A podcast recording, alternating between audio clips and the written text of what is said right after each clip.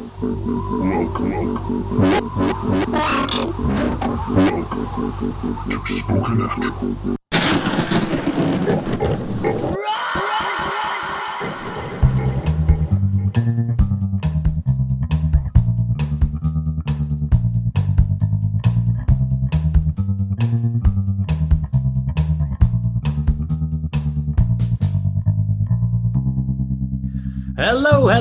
Thank you for listening to Spooky Natural. I'm Nate, and I'm here with my co-host Lee. Hello. There we are. We got it right that time. I uh, we tried doing that a minute ago, and I, I totally forgot my wonderful co-host's name. Um, yeah, makes yeah. you feel loved. um, again, thank you for listening. If you are tuning in for the first time, you've joined at a good time because this is the movie. What do we call it? Movie club. Movie club. Yeah. Movie club episode. um, and So uh, just to be clear, you've forgotten my name and the title of the it's episode. been it's been a long day. It's been a long day. Um, so yeah, this is uh, this is Spooky Natural. Uh, that's Lee. I'm Nate. This is movies, um, and yeah, once a month we talk about movies based on uh, true events, steering away from our normal topics. Um, and I have absolutely no fucking idea what we're doing because it is led by my co-host Lee. Uh, so uh, this is always an awkward bit for me. I guess I just pass over to you. yeah, yeah. Oh. Your co-host Lee.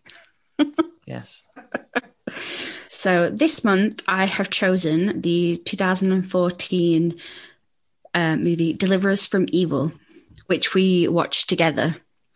We did, and I can't remember it. So this will be a venture into uh, into the story for both me and the uh, and the listeners. It's not the one with the it, it locks the locks the devil behind a door. No, No, that's the I Trap the Devil, I think. yeah, that that would make a lot more sense, wouldn't it? Yeah. Well, Nate, lucky for you, I have a little synopsis recap of the film. As always, what So, would I do without uh, you? I know it is really just for you and not for the listener because it's you that never remembers. Yes. And sometimes you will recommend films that I recommended to you that we've already watched together. it's become a running joke at this point now, though, because I, I I know because at first it, it wasn't a joke at all, and I, I 100% what film was it that you got really pissed off about? Um, Oh, it's one on Netflix about Yeah. uh, that couple. The woman is a carer for the old guy, and they found loads of money in his house. yes, I yes, just can't remember the name of it. That was it. You recommended it, and then it was like probably. I wasn't even wasn't even a week later. It must have been like a couple of days later. I'm like, oh, this film's really good. You should definitely watch this. And you're like, you fucking serious? No, we watched it together, and then your mum said to you, "Oh, you should watch this," and oh, you said it to me. Ah, dear. but yeah, these uh, little recaps are always just for you, Nate. Yes. So, Deliver Us from Evil was directed by Scott Derrickson in 2014. He also directed The Exorcism of Emily Rose. Ah, The film opens up with three Marines finding a cave, a cavern, you know, whichever word you like best, in the Diyala province of Iraq in 2010. The men start to scream and then their helmet feed goes black. So it suggests that what they found wasn't, you know, some hidden pirate's treasure. wasn't polite. Oh. In the next scene, we travel forward to 2013, and this is our first introduction to NYPD Special Operations Sergeant Ralph Sarchie. I think that's how you pronounce his surname because I too have a very terrible memory and can't remember. So, and he's played by Eric Bana, um, who I think he was one of the Hulks. Eric Bana before Ed Norton. Uh, yeah, right. Okay. So we see uh, Sarchie and his partner Butler, who is played by Joel McHale, which I've literally never seen him in anything other than the um, catch up with the Tiger King people. He was the the host. That's Yeah, the only he- thing I've seen him in. He was in Community. He's been in a lot of like sitcom stuff.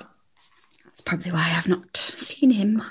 So over the radio, they hear a call about a domestic disturbance, Um, there's a running theme throughout the film that Sarchie has this like internal radar of when uh, he knows it's going to be like a juicy case, and Butler comments on it quite a few times, like, "Is this the radar? Awesome!" So when um, it mentions that the home is of an army vet, Sarchie immediately wants to take the call. When they arrive, they encounter a guy called Jimmy Tratner. Um, it looks like he and his wife had a fight, but he's insisting that she's okay. But when she lifts her head up to talk to the police officers, it's clear that she, she's been beaten up, like badly beaten. They go to arrest Tratner, but he resists and brandishes a knife because he's a coward. Uh, and he flees the home on foot. Sarchie follows him so he can make the arrest, which he does, but he is injured in the process. He gets stabbed in the arm. When Tratner is restrained, um, Sarchie notices that the guy's nails are all cracked and bleeding, which makes him think that this guy could be mentally ill or high. The next call takes them to the Bronx Zoo, as a woman has reportedly thrown her toddler into the moat surrounding the lion enclosure, which is, you know, a bit cruel. Mm, a little bit. Smidge, smidge. When they find the woman, she's scraping something into the floor and reciting the lyrics to the Doors song "Break On Through to the Other Side." Mm-hmm. And that film kind of travels with the viewer throughout. Yeah, this is coming back to me now because in the enclosure they see the hooded gentleman just. Yes. Yeah, you're going to get onto that in a minute, I'm guessing. Yeah, I remember that bit. Okay, go on.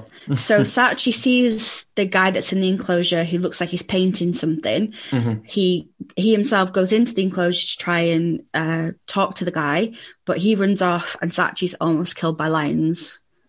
Hmm. Um, which I think this whole scene is a don't get too close to lions. Yeah, just moment. just don't go in the in the yeah in the enclosure, or just Yeah. don't have them in captivity. But you know, whatever. Yeah, Um, yeah. because isn't Small that the steps. Yeah. Isn't that the scene where the gate is closed and then as he gets up to the guy, the gate opens and the lions Yes. come out of their little, I don't know, Yeah. lion house? Lion house. I don't know what you call it. Den, I suppose. yeah, it's a little bit more animally. House makes me think like it could be like the Addams family of lions. yeah. Yeah. So the woman, uh, whose name's Jane Crenna, is arrested. But once they get to the precinct, it's clear that something isn't altogether well about this woman. So she's trans. Yeah. Throwing, a, throwing a baby in a lion moat is, is pretty Yeah. screwed on. I'm, I'm surprised they caught that. it will have people question your uh, your mental faculties. Uh, but it's, this is America, so it might have gone unnoticed. They're a shoot first kind of nation. so the the woman is transferred from a holding to a mental health facility, and this is when we're introduced to um, Father Mendoza, who is a Jesuit. I can never say this word. Jesuit priest. Jesuit. I believe Jesuit is the Americanism, isn't it? So I think to us it would probably be Je- Jesuit, Jes- Jes- or maybe it's French, Jesuit. Well, this is the only time I'll have to say it, so we'll go for that. Uh, and he's played by the absolutely gorgeous Edgar Ramirez. Num num num num. uh, so he arrives and asks the officers about what Jane was doing at the zoo. And then we cut to another domestic disturbance. What a fucking stupid question. well, he was asking like for details about her behaviour. So, what was she scraping onto the floor? What did she say? That kind of thing. oh, okay, what was she doing while at the at the Yeah. zoo? Not what was she doing at the zoo. I'm taking a fucking pottery course, mate. What the fuck do you think? Uh, so another domestic disturbance comes through, and for some reason, the mention of doors makes Sarchie want to take it. So he and Butler arrive uh, to find a family who are all terrified. They explain that they've been staying in the living room of the house because strange things have been going on elsewhere. Apparently, there's one area that bulbs burn out immediately and candles won't stay aflame, Mhm. which is pretty spoopy. Uh, the family also explains that there were some painters working in the basement, and that's where most of the strangeness has been happening. Mhm. So Sarchie decides to go down into the basement to see if he can see anything, and he does. He finds the body of one of the painters, who's called David Griggs. They go to Griggs' apartment and they find the place overrun with cockroaches and refuse, which sounds like a delightful place to be. Yeah. Hmm. They also find business cards for the Alphonsus Painting Company, as well as a photo of Griggs with Jane and the toddler, suggesting they're a family. hmm Um, and in another photo, they find Griggs, who's wearing a Marines uniform, stood with Tratner and a guy called Mick Santino. Uh, Santino being the man that Sarchie saw at the zoo. Yeah. So immediately your mind travels back to the beginning of the film Uh-huh. with the three Marines that go into the cabin. Yes. So it's got a very structured narrative. Yeah. Um, they return to the precinct, and Mendoza wants to see the surveillance tapes of Jane at the zoo. Uh-huh. And this is the first mention of possession, uh, which is obviously received with skepticism by the police officers. Mhm. Um, but when he reviews the footage with his partner Butler, he can hear things and see things that his partner can't. Yeah, I seem to remember that. Yeah.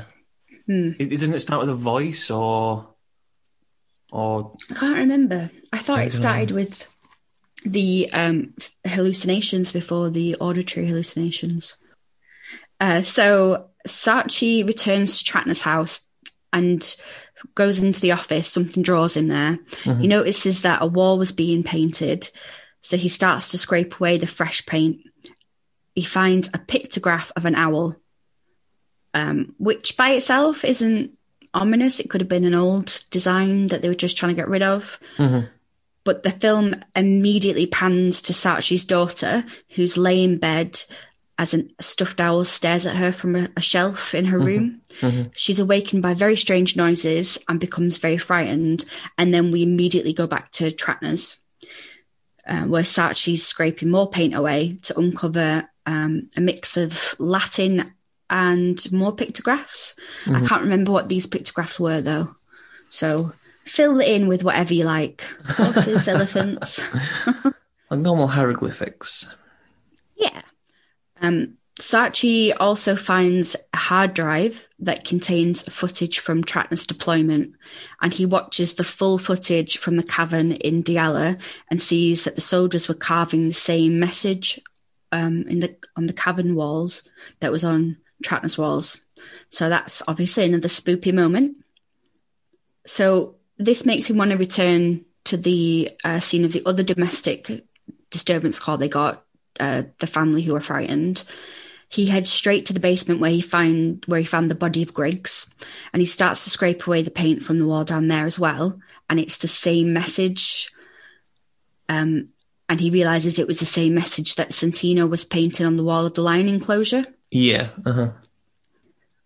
So at this point, actually starts to think, oh, maybe this demonic possession has some weight to it.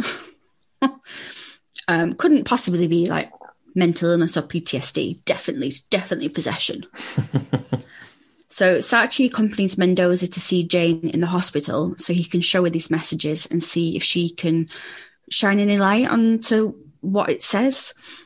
But instead of answering him, she bites his wounded arm, so the arm that he was stabbed on uh, which I imagine wasn't very pleasant.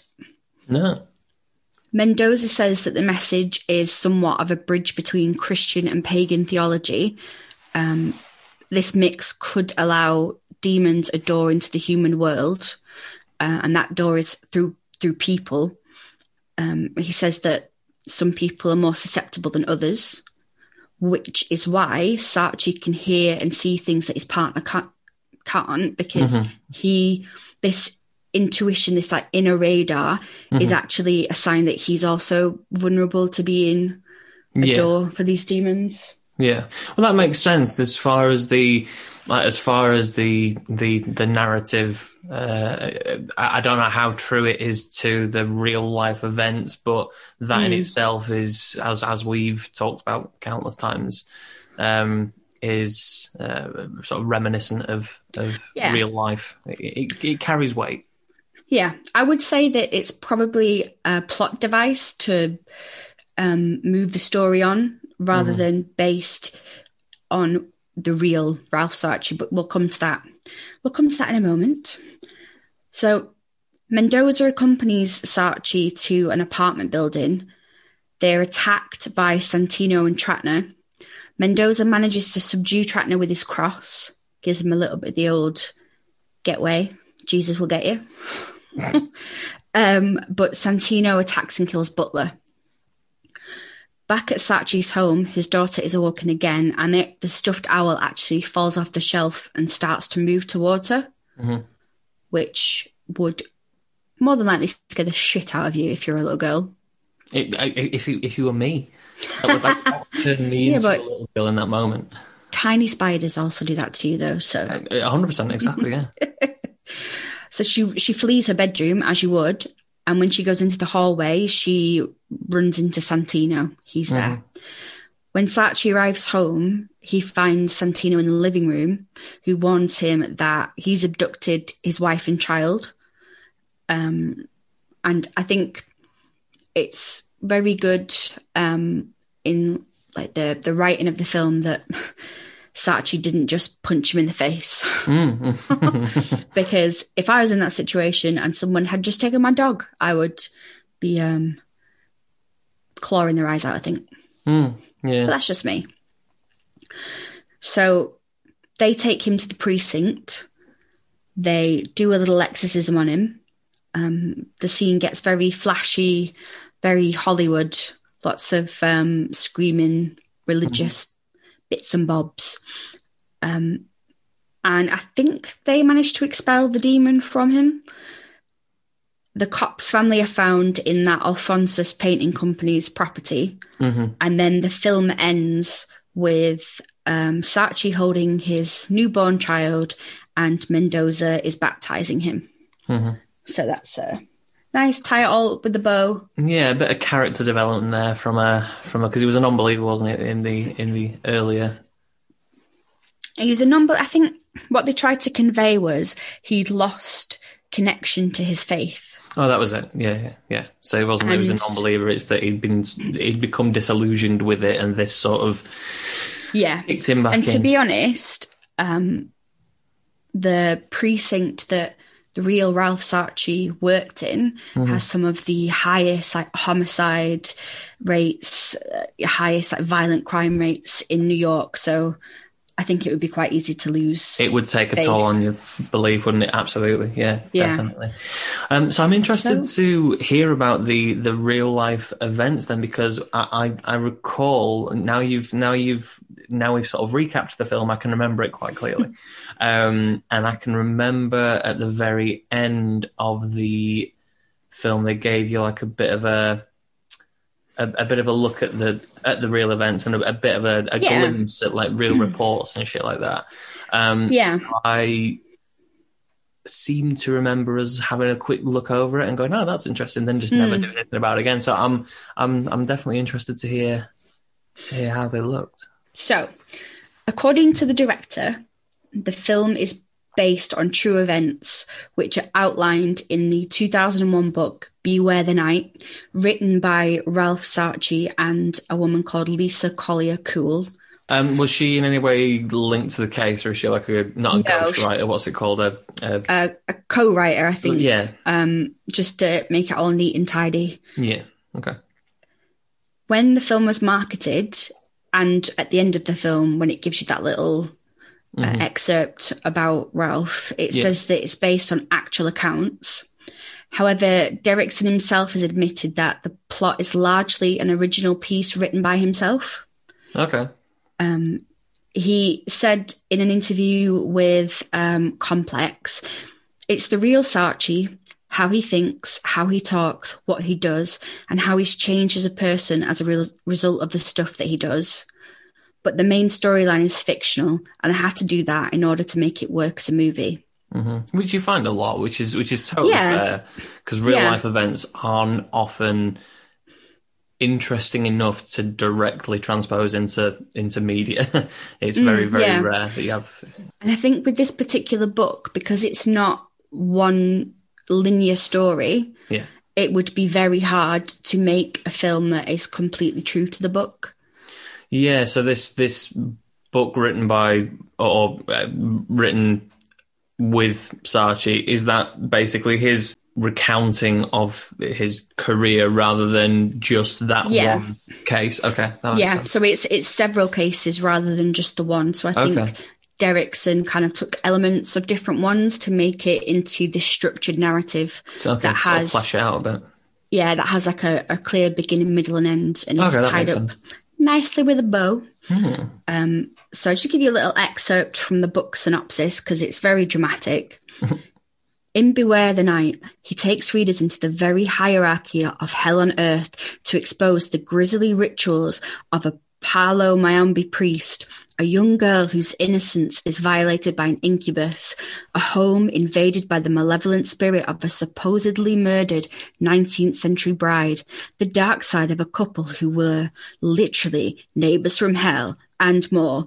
Ralph Sarchie's NYPD revelations are a powerful and disturbing documented link between the true crime realities of life and the blood chilling ice grip of a supernatural terror. Well, that I know. is quite dramatic. It's very dramatic. So those are all different cases that's covered in the book. I think there's five, I think, hmm if memory serves. So as we've established, Sarchie is a real person. He was a sergeant in the NYPD. He worked at the 46th precinct in the Bronx. Uh, he was there for 16 years before he retired. And during that time, he made over 300 arrests, received seven medals, and claims to have assisted in 25 exorcisms. Wow. Yeah, what a what a career. Hmm. Um, so now that he is retired, he spends his time working as a demonologist, investigating haunted houses and demonic possessions. I did read the book, or rather, I listened to it. Um, in the book, he kind of positions himself as this stereotypical tough guy, but with a heart of gold kind of cop. hmm Um, and then added in a little dash of Keanu Reeves, Constantine. Hmm. yeah. so it's it's a weird combo. He says that his family are very accepting of his little side hustle, and they view it as a divine calling rather than an odd quirk. Um, his mother Lillian said that he had a severe illness when he was about ten months old and could have died, but she believes that God intervened to save him, and in her eyes that meant he was meant for some divine purpose. hmm She says, Why would you keep him alive otherwise? Sarchie himself is very anti science when it comes to demonology. hmm Um, he objects quite a few times in the book about the way parapsychologists approach hauntings, lambasting them for using technology rather than the traditional tools of holy water and relics. It's very rare that a parapsych a, parapsychologist is called out for not being for, for being too scientific. I know, That's a new right? one. That's that's that's something. Wow. I know that must like really validate them. They said we're sciencey. so just like the on-screen Sarchie, the real one had also lost touch with his faith when he was growing up. Um, he reconnected after he married his now ex-wife and after the birth of his first child. Interestingly, in 1990, he picked up a copy of Satan's Harvest, who was written by I got a fucking clue. I thought you'd know this. No. It was written by the Warrens. It was written by Ed and Lorraine. Oh, okay. No, I uh, they've no. I'm, I'm, I'm terribly sorry. They've, they've written a lot of. That's fine. Well, Sarchie claims that once he'd read the book, he was ready to do what he called God's work. Um, and this is there's going to be an ongoing theme here for me of bits that were missed out of the film that could have really helped um, to, I suppose, round off Sarchie's character. Mm. because when I was reading the book, the overall feeling I got was the man was more interesting than what he does, if that makes sense. Yeah, yeah. Whereas in the in the film, it was a little bit sort of one dimensional. Yeah, definitely. Um, so he he actually was mentored by the Warrens for a time, and that was never mentioned. No, In the that's film, That's no. fascinating. I know. So after he'd read Satan's Harvest, he found the contact details for Ed and Lorraine and called them. And he spoke to Lorraine and was gushing about how much he loved the book. Um, and then they realised that they only lived two blocks away from each other. Both of them believed that it could not have been a coincidence and they were destined to work together. Of course.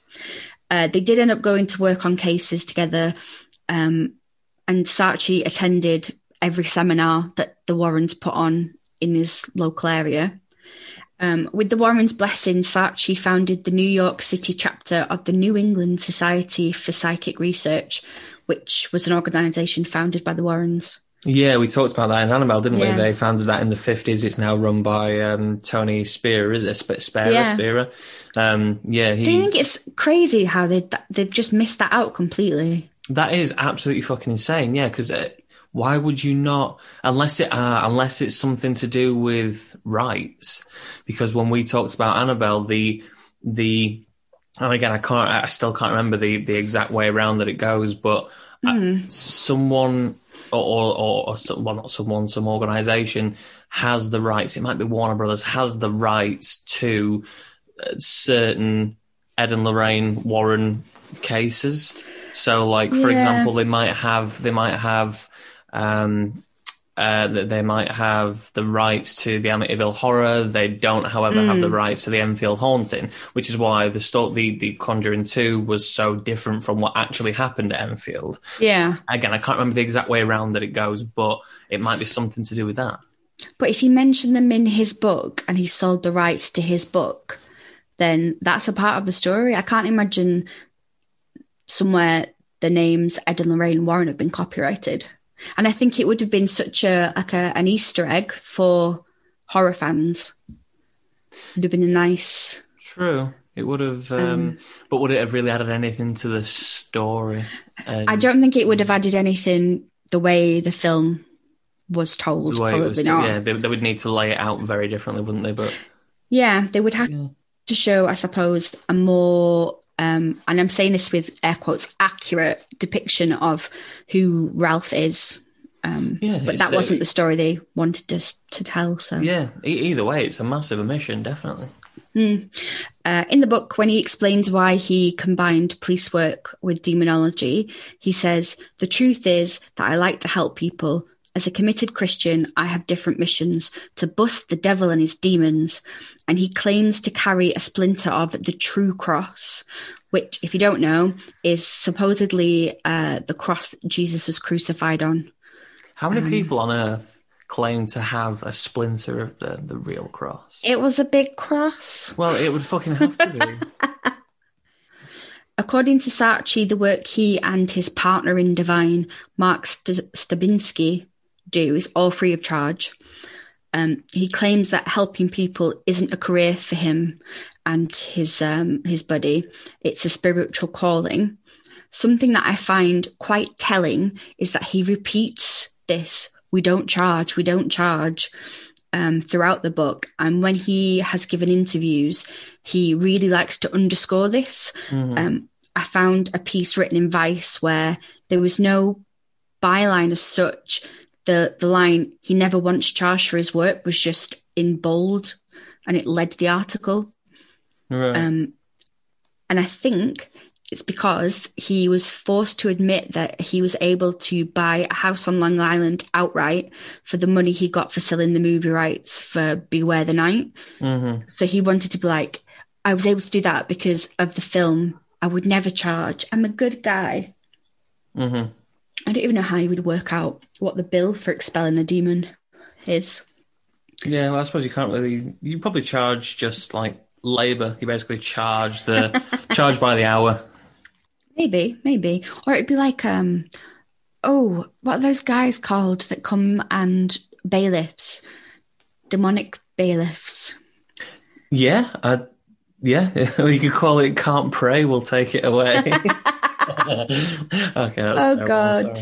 We're like, re- oh, we're taking possession of this person. Oh, um, for those not in the UK, um, the, the actual TV show is "Can't Pay." We'll take it away, and it's essentially like it's, it's basically watching Repo Man on TV, which is incredibly. It's, it's depressing, but it. It, It is. It, It it's is. entertaining. It's weirdly entertaining. Can't pray, we'll take it away is something I would watch though. Yeah. Yeah, me too. Yeah. Um, Ironically, despite Sarchie claiming that he and his partner have never ever sought publicity, Oh, no, of course he not. has ri- written a book and sold the movie rights. So I'm not really sure if that claim is correct. um, the character of Father Mendoza isn't based on just one person. It's based on two people um, who became somewhat of mentors to Sarchie and are, are well known in their own right in this um, industry, we'll call it. Mhm, Yeah. So um, the first is Bishop Robert McKenna. He is a Connecticut based. He is a Connecticut based holy man who's featured in the 20th Century Fox made for TV movie The Haunted, which was based on the Smurl haunting. Smell. Smurl, yeah, not it- Smurf, which is what I kept thinking it was. Yeah, that was literally. Is like, is, is that like the the Smurfs like working men's club? What's what's the? Uh, the Smurl haunting is a couple, Jack and Janie Smurl, oh, who okay. alleged terrible name. I know. I would have changed that. I would have changed it to Smurf, though, probably. Why not? Go all in. Uh, they allege that a demon inhabited their home between 1974 and 1989. And the way they were talking about it and how upset they were, I bet he wasn't paying rent. Um, they gained quite a lot of national press, press coverage. Uh, and several teams of demonologists came out to investigate their claims. Uh, Bishop McKenna was one of them. The other mentor was Father Malachi Martin, who penned the 1976 book Hostage to the Devil, which covered five possessions and exorcisms that happened in America. I'm pretty sure there is a documentary of the same name on Netflix, and Ralph Sarchie appears in that. Okay, um, I do well. recognize. I recognize the name Malachi Martin. I think from I don't know if it was a docu series or what, but there he wrote the the Je- the Je- Jesuits. He he wrote the book The Jesuits, and that I seem to remember coming into something I was Hmm. watching or, or listening to. Um, but yeah, He gives me the heebie jeebies, and I don't know if it's because he's really old or a Catholic, but I don't know. Something about it makes me go, Ugh. He has got one of those faces though that kind of that does make you shudder a little bit. He's a little bit like Art Bell. Like Art Bell, you know, I'm sure he was a great guy, Art Bell, as in Coast to Coast Radio guy, but he looks really creepy as well, and I don't know what it is. I don't know. I don't know what it is that'll nurse me out him, but I just I don't trust him. So the book that Sarchie's written, it's very disembodied and disorganized. It doesn't have that um that nice clear flow that Deliver Us from Evil has. Okay. Um, it constantly flips between like his life on the force and then the demonic underbelly of New York. hmm Um, also makes these really strange asides where he takes you out of a possession and then into some everyday on the beat kind of stuff. Okay. Like, for example, in one story, he stops to tell the reader about a time he arrested a human criminal with a little persuasion from his 9mm semi automatic. And it just seems a very odd detail to include because it doesn't have any relation to the possession he talks about. Yeah, that's a really bizarre thing to. It, it makes me feel like he's added that in to come across as macho, Yeah, which it might do for some people, doesn't do for me. it just under, it just undermines it, it. It sort of undermines his validity a little bit more than anything. It does. It does. So yeah, I'm, I'm talking about this this spooky stuff, but also I once shot a guy. Huh. Anyway, back to the spooky things. That, that just that's you know what I mean. That's that's Yeah. I just I don't know why he does it, and then it just No. breaks. It breaks the the spell that yeah, that possession has you under. It, yeah. It's really weird writing style. The first case he talks about is called Halloween Horror, and that tells the story of Dominic and Gabby Villanova, who claim that they're being harassed by a demon. Mhm. Um, according to Gabby, she'd seen a woman standing in a cloud of white smoke in her bedroom. Uh, her husband couldn't see anything, but he says that the demon started to communicate via his wife.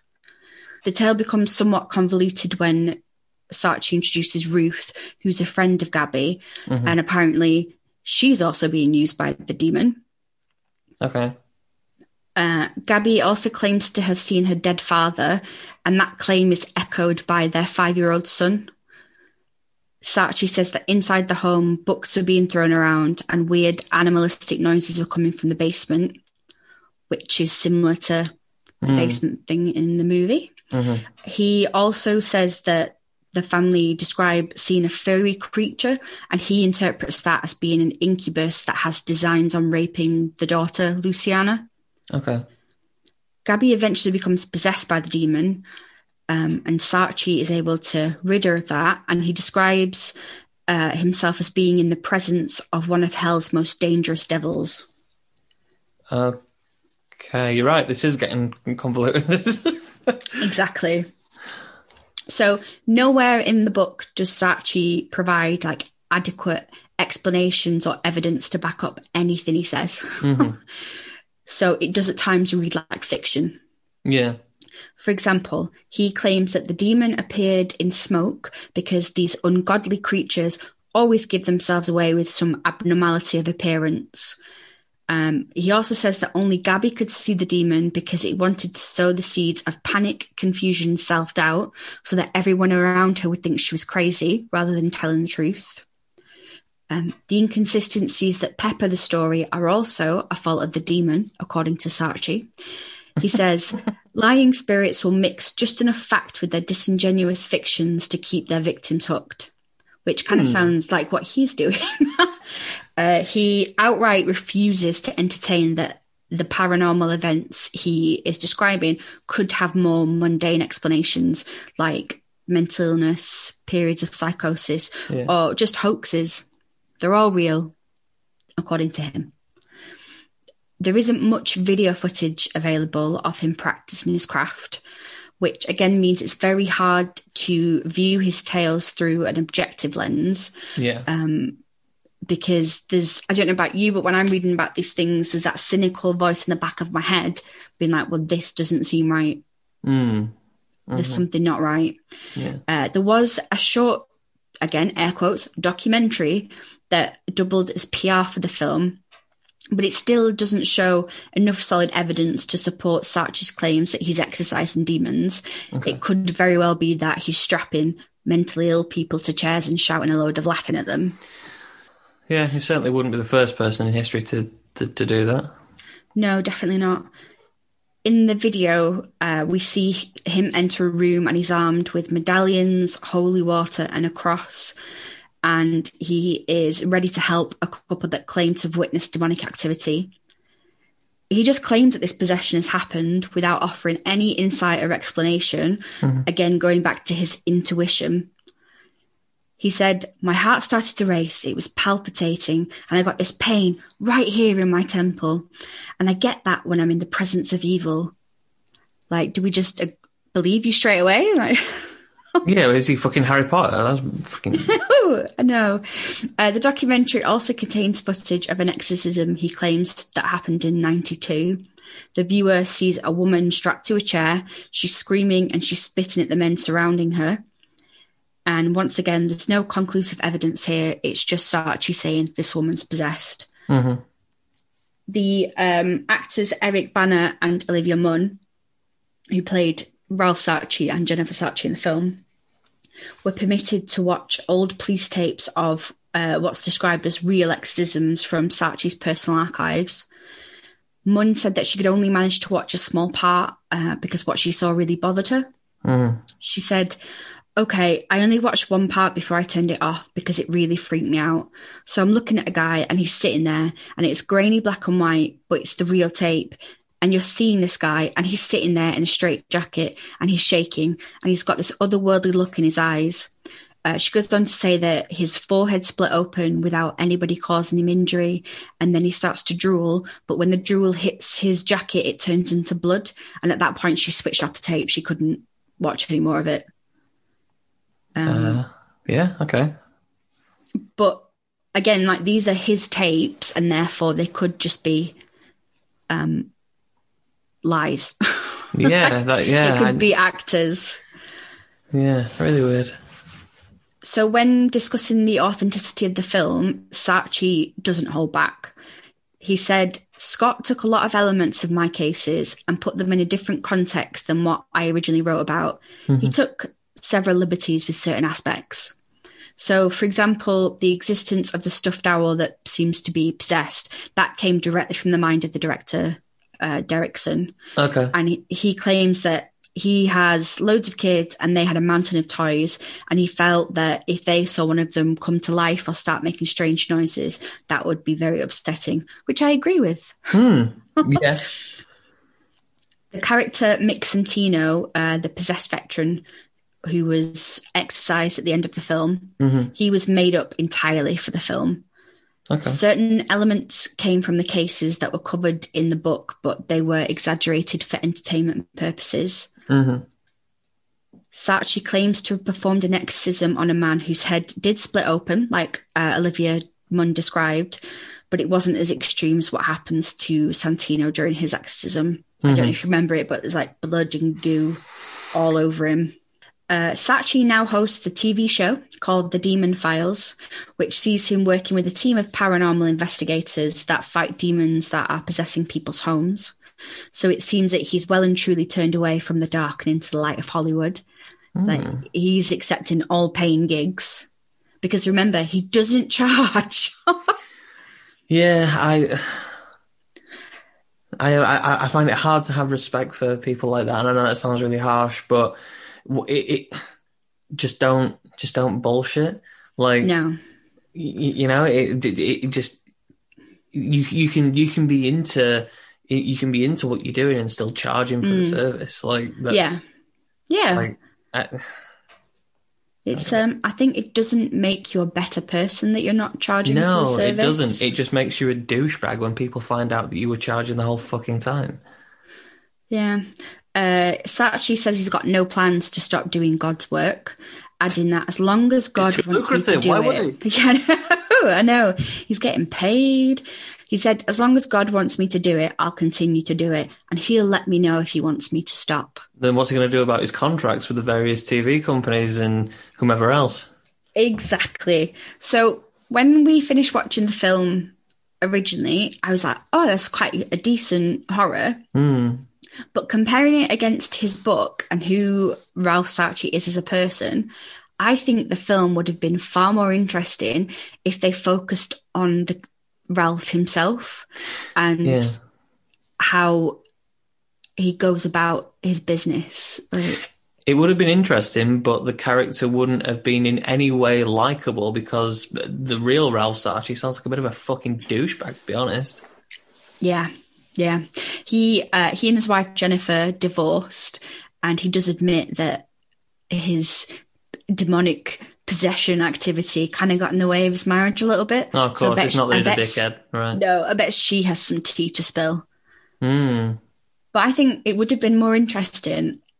Do you know that film we watched? Was it you watched it with where the there was a guy who was doing um, exorcisms on camera for an audience, Hmm. Yeah. And it was. Yeah. And it was all fake. Yes. I think it would have been a far more interesting film had they gone from that angle and actually done some investigation into his practices and to see if there's anyone out there who could say, "Oh yeah, he stopped. Um, he got rid of a demon for me." Yeah, I suppose the, the film it, it, it tells of like when we said like when we were talking about about Veronica, and it shows you the run up to the the uh, the well, it, it shows you the the run up to the real events, if that makes sense. So it, it, the, the real events actually started. The, the real scary events started after Veronica's death. So Yeah. it's a similar sort of thing here. It tells you the start of it, you know the the, the making of of of, of Ralph. Um, Good old Ralphie boy. yeah, and uh, yeah, the I I I can't imagine there'll be a sequel Um, because it No. wasn't that good. But No, I just I think it's also telling that Derrickson didn't decide to adapt one of the cases that Sarchie had, had outlined in the book. He decided hmm. to take elements from a few of them and turn that into his original screenplay. And I think it's because they're not very well written. no, no, they're uh, really not. Uh, a little interesting tidbit. I told you at the beginning, Derrickson went on to direct The Exorcism of Emily Rose. Yeah. He only became aware of that case because Sarchie gave him a copy of the book. So he has a little connection there. Hmm. I would love to see something about like the tales of the Warrens and Sarchie. I feel like it would be some Scooby Doo esque shit.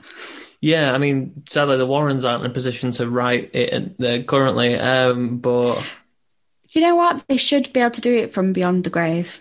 I expected well, more no, from them. true. Yeah, that's true. Um, but yeah, it's all down to it's all down to Captain Douchebag. It's all down to Captain God's work. Get that shit written. He has a divine mission. Good. It's a great excuse, though, isn't it? Um, when people question what you're up to. I'm doing God's work. Yeah, it's just. I, I, yeah, I, I have my own my own uh, reservations with with bullshit statements like that. Honestly. Uh, Oh yeah, yeah. But who, who am I to say that, that you you know that you you're not being called upon by some divine being? Um, I just uh, personally don't see Believe you. Yeah, yeah. To, to to put it bluntly, yeah. I would say that uh, Sarchie himself is definitely a true believer. He really comes across as somebody who is maybe not entirely honest, but is honest about his beliefs. Well, yeah, but there's a difference between so, so, my my issue with him. I, I don't take issue with the belief element because believe whatever the hmm. fuck you want. My, I take issue with the willful ignorance of just being able to, of just of just saying nope. There is absolutely no way on earth that this is a a, a, a normal. Uh, it's just something that can be explained away by something completely normal. I hmm. I, I just I, I I I can't tolerate just just just the ignorance uh, to, to the point of completely denying any any reasonable explanation. It, it, it's, It's- just it's yeah It, it's almost like he relies on very archaic beliefs when it comes to possessions.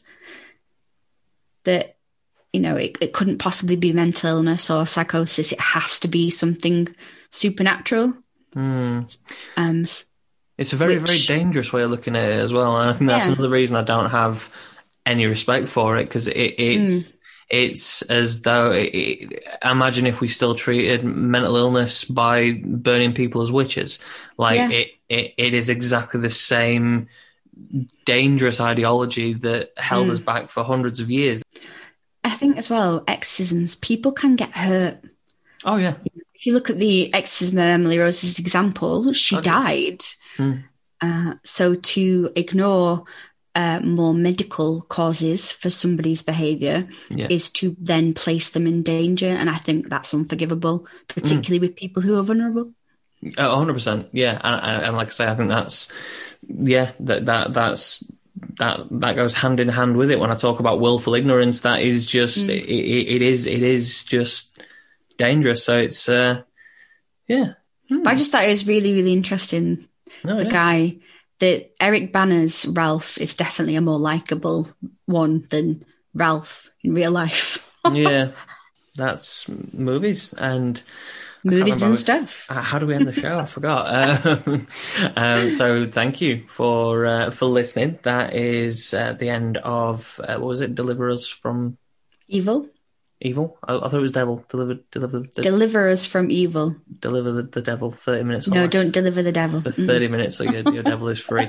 Oh, that reminds me. I was um, I had a look while we were while we were talking there to see if you could get a, a shard of the, the real life crucifix uh, on eBay. Um, sad to say you can't. There's no no listings. What? Maybe check Facebook Marketplace.